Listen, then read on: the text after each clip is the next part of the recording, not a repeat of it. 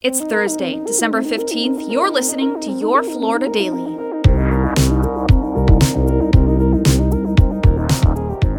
I'm Katrina Scales. A Florida pastor and his son are accused of masterminding a COVID relief scheme.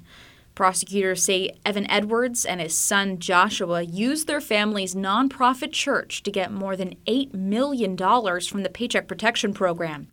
They say the men applied for the loan as Aslan International Ministry using fake information about payroll expenses.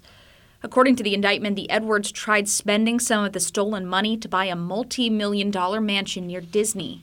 Court documents show the men requested a medical and mental evaluation after facing a judge.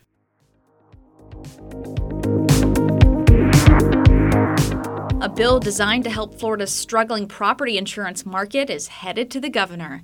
The state house signed off on the proposal yesterday after it got approval in the Senate.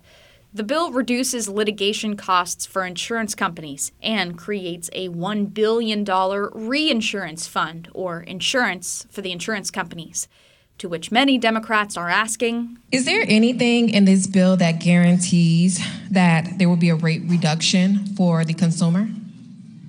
Representative Leek.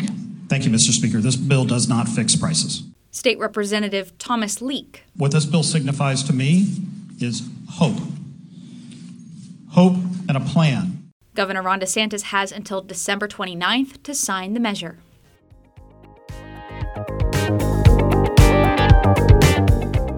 And people in Brevard, Volusia, and Flagler counties can now get more help from the government if they suffered damage during Hurricane Nicole. President Biden has approved Florida's request for a disaster declaration. People living in impacted areas can now apply for individual assistance from FEMA. Small businesses can also get low interest loans. Find these top stories along with breaking news, weather, and traffic all day on clickorlando.com. And now, a completely random Florida fact.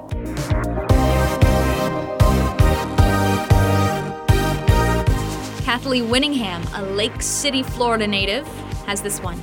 The oldest elevator in Florida is located in the lobby of the Blanche Hotel in Lake City. It was built in 1902 by Frank Pierce Milburn.